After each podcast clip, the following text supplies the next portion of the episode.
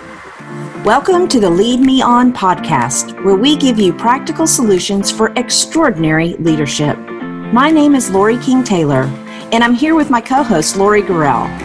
For more than 25 years, we've been educating and coaching individuals who want to transform the way they lead.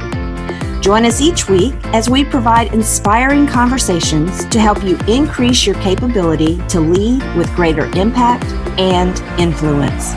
Get ready it's time to lead me on.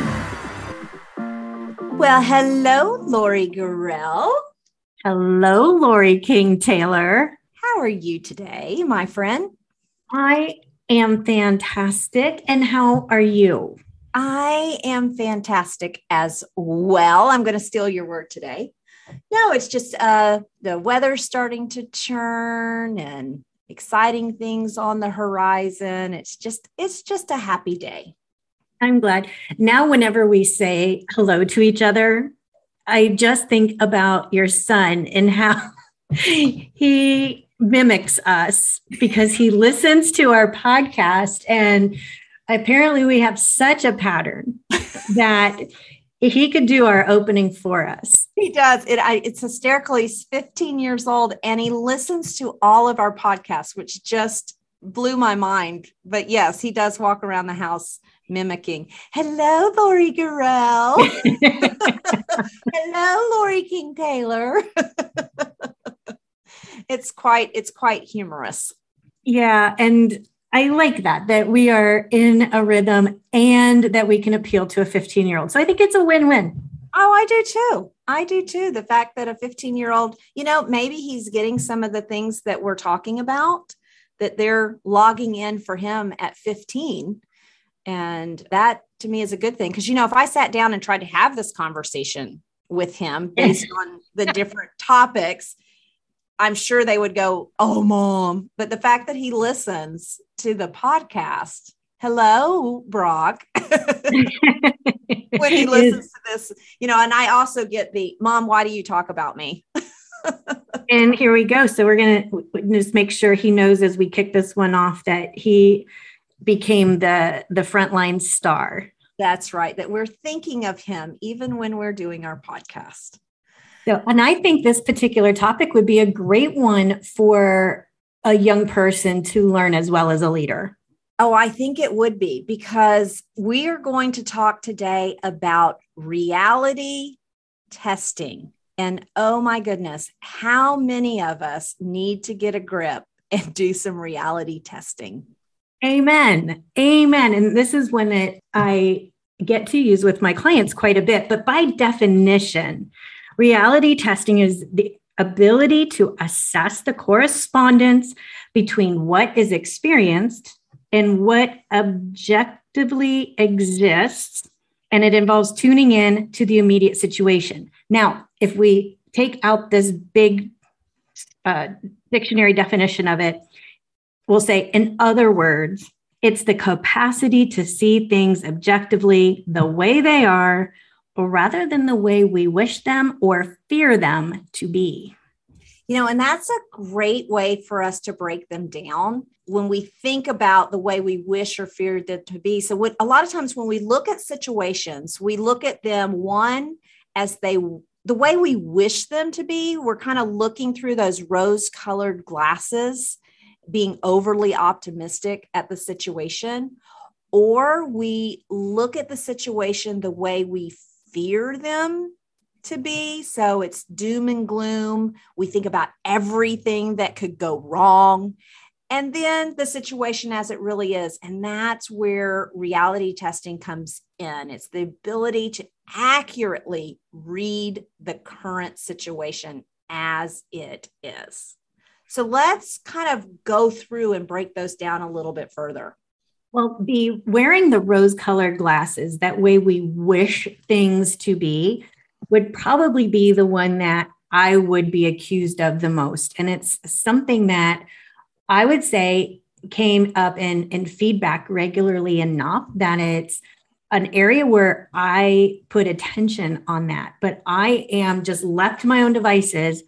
I am going to try to find the positive in it. I am going to try to not look too hard at the the negative side of it or the problem areas so that's the unintentional me Okay, so let me ask you. So, when I'm working with clients who are very optimistic, very positive people, and we do their EQI assessment and they score lower in this reality testing, the question back to me is well, what's wrong with that? What's wrong with being overly optimistic. I would much rather be an optimistic person than a negative person. Why is it unhealthy to always look at things with rose colored glasses?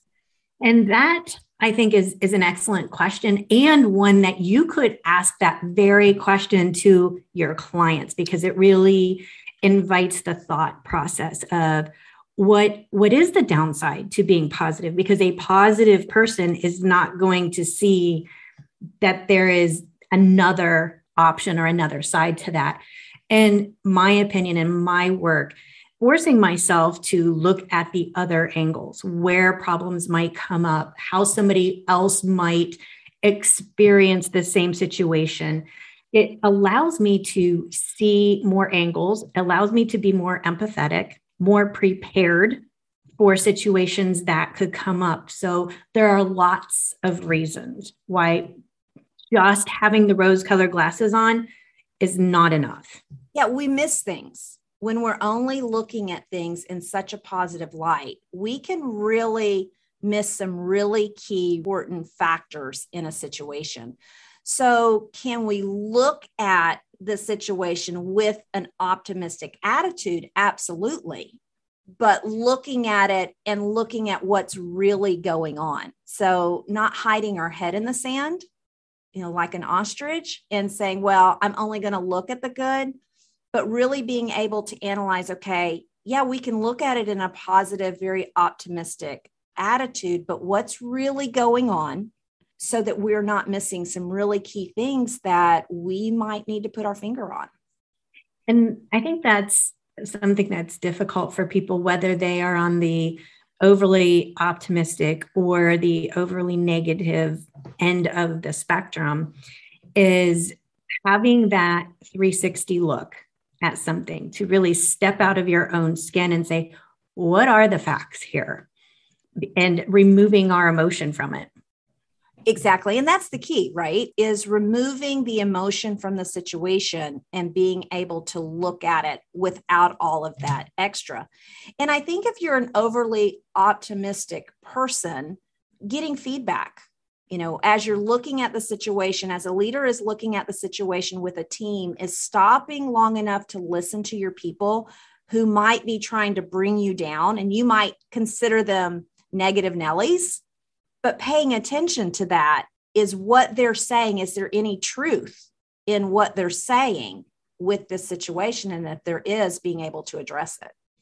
And I think it's like anything else in the in the land of emotional intelligence. It's not about a high score on optimism or a high score on pessimism.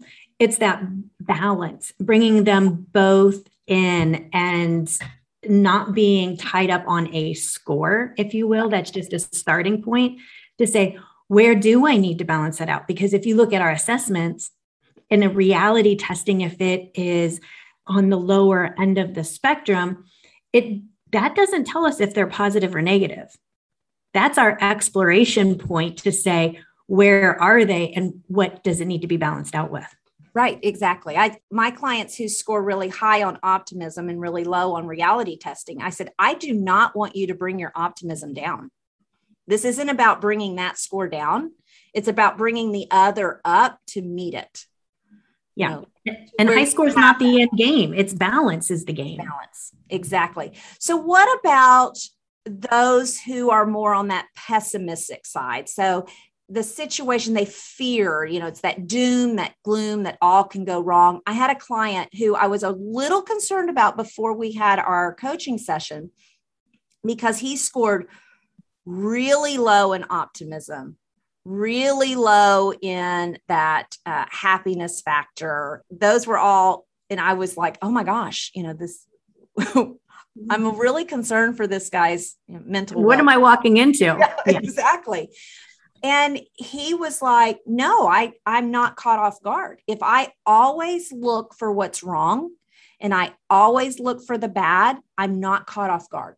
But if I if I'm optimistic and something goes wrong, then it brings me down. But if I stay down and I always look at the bad, then I don't have to worry about it when it does go bad. Right. And the opportunity there is for him to look at how do others experience him? How does he convey his his way of viewing something of preparing for something and he's going to the negative end but how do people experience him? So that's what could be adjusted. Exactly exactly. So if you take a person like yourself who's very optimistic and you're in the room with this person that always sees sees the doom or gloom it has a negative impact on you. So it has a negative impact on the team. And it's just a you know nobody wants to come in. You know it's like oh my gosh it's you know things are always falling apart. It's always a bad day. It would feel very it's it does feel very polarizing when that is the scenario. And i mean think about it. If there were a bunch of me in the room and we were unchecked right we weren't paying attention and we are being very positive and and optimistic it would appear to somebody that is not that we were being very Pollyanna, we're being very naive. And when that lens goes on, they shut down to anything we say.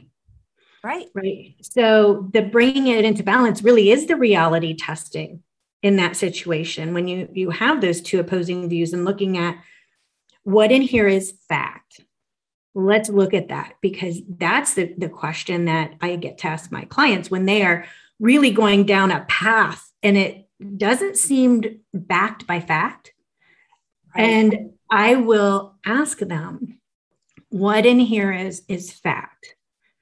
And what in here is your interpretation of the fact?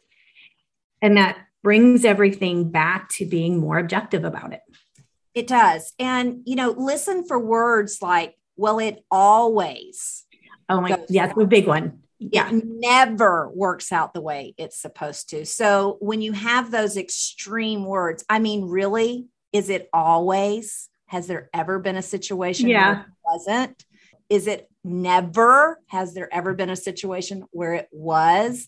We tend to go to those extreme words. And I would guarantee 98% of the time that's probably not the case. Right. That there's not an always and a, a never in there. And, and that is a, a good time to like ask the question, you know, do the reality testing of the scenario. But if you think about it and listen to a lot of the words you and I are even using, it sounds a lot like our amygdala is getting hijacked. Oh, hmm. hmm. So the monkey mind play a part in this as well, do they? it seems that they play all over the place, but in listening to these conversations in the always and the never, that is our, our brain trying to protect us. If we're being very overly optimistic and not wanting to view what could go wrong, that's another way our, our brains are trying to protect us. So, Monkey Mind and Amy will jump in at either end of that it right? doesn't mind. It just is getting the signal. Yeah. Yeah. You know, Amy is, it's, she's all about your survival, right?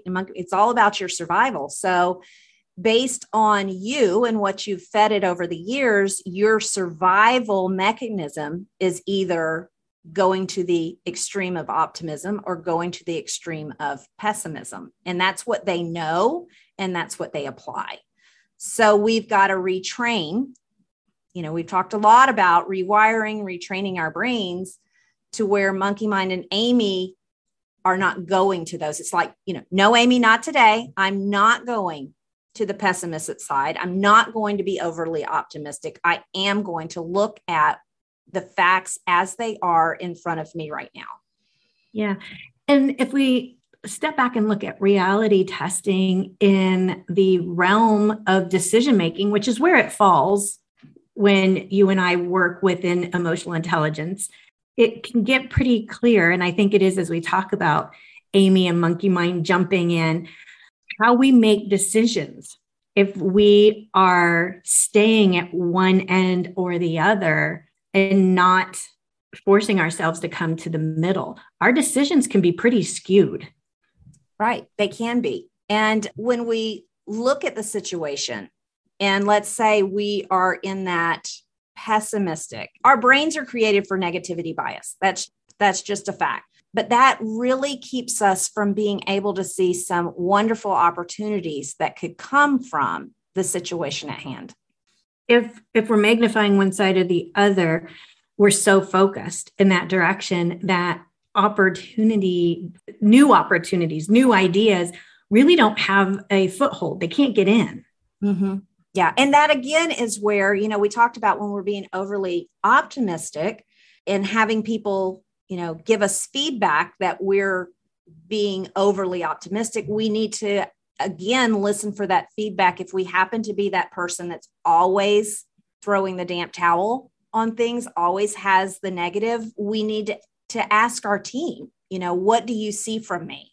And like the gentleman that I was coaching, you know, he he saw that as a very positive thing that he was always negative, he always looked for the bad until we really talked through that and the effect that that could have on not only him but the effect that it has on his team as a leader.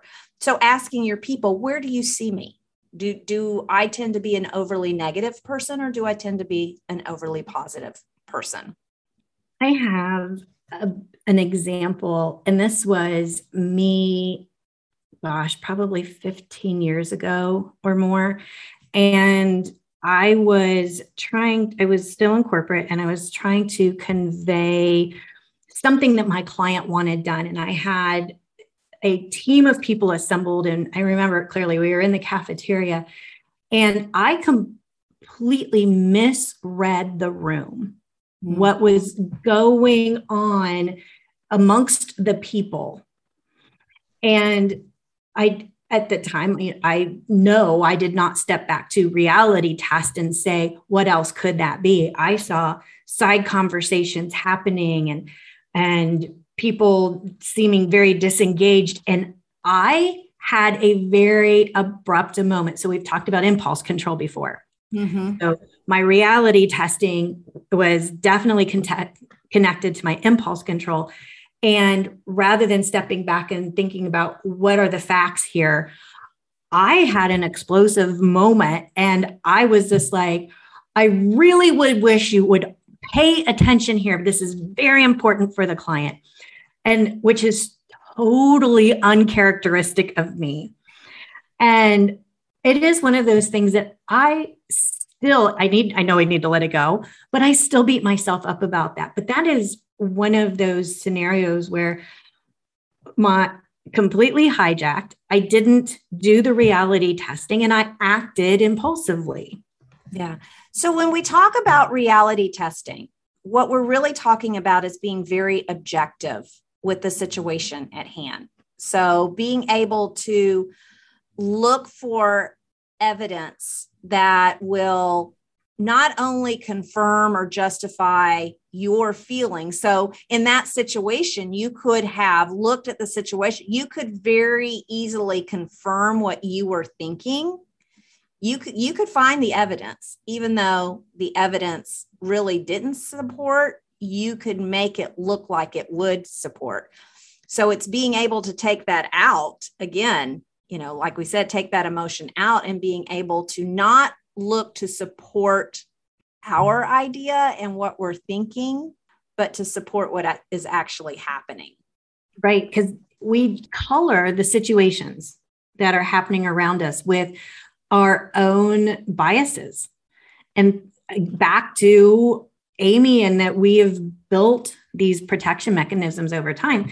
So it's sometimes can be difficult to step back, but that is the key to what we're talking about with reality testing is coming back, stepping back into this and saying, what is true how am I interpreting it? What do I need to do with this from here? And it takes so much practice.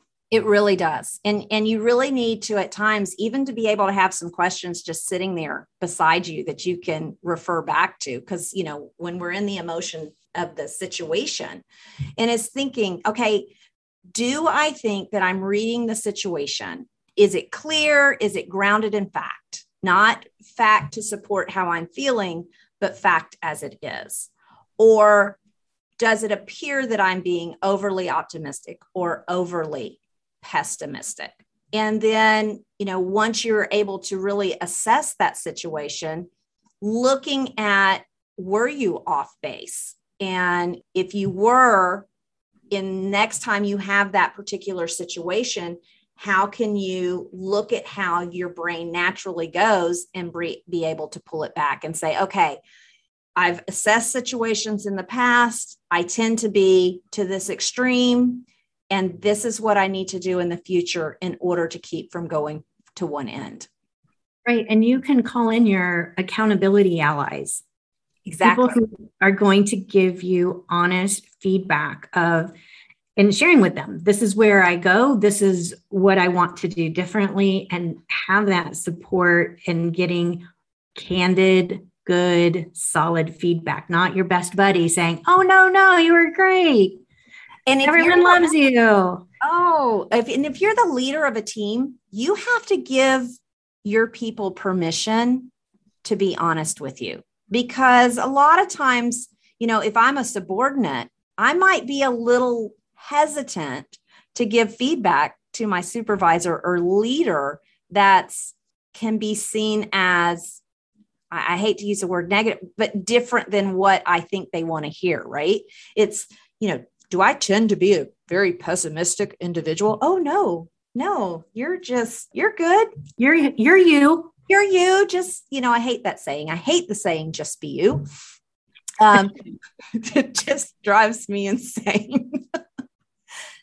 Is you've got to give your people permission to say, "Look, I really do want to work on this." So if you see me sliding to whatever it it is, I need you to tell me I need you to say, this is a time I feel that, you know, we need to look at the situation a little more clearly. You know, you're being overly optimistic or tease with me and tell me I have my rose colored glasses on shoot holes in it you know and bring me but but i can't emphasize enough the need to give people permission to give us feedback and then when we receive the feedback we have to receive the feedback with graciousness and thank you for being honest.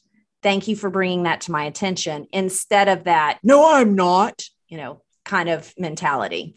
And it's another opportunity to do reality testing, taking that feedback and marrying that up with how you were feeling. What was your interpretation of it? What are the facts? Because that person has their own viewpoints, their own frame of reference so it's taking that feedback and then doing more reality testing with it, mm-hmm. saying what is true, what is so, what is fact here, and let me make my decision on how to adjust after I do another round.